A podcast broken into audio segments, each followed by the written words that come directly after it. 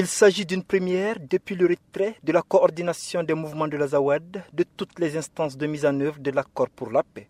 Cette visite de la partie gouvernementale est censée accorder les violons en vue de la bonne tenue du référendum prévu pour le 18 juin prochain, analyse le chercheur Ali Tunkara. Cette visite également, ce qu'on peut retenir euh, euh, comme leçon, euh, aujourd'hui l'État du Mali entend s'inscrire dans le processus référendaire. On sait que des endroits restent sous le contrôle des ex-rebelles qui sont aujourd'hui justement réunis au sein de la coordination des mouvements de la Zawad.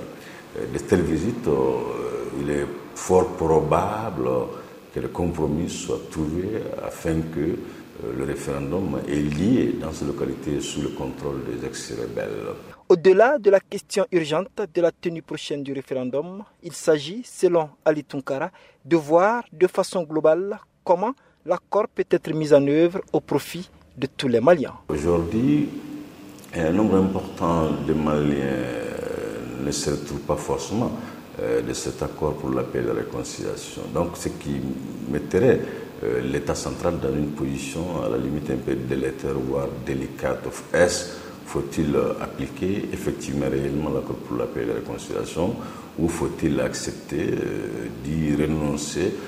Je pense qu'aujourd'hui, à coup sûr, l'État est dans le savoir. Donc, objectivement, cette visite, on peut l'inscrire dans une dimension d'apaisement. Si le gouvernement va demander à la CMA de revenir à la table de négociation, il est fort à parier que cette dernière va demander à ce que le gouvernement ne confonde plus la CMA au groupe terroriste, comme cela avait été mentionné dans un communiqué.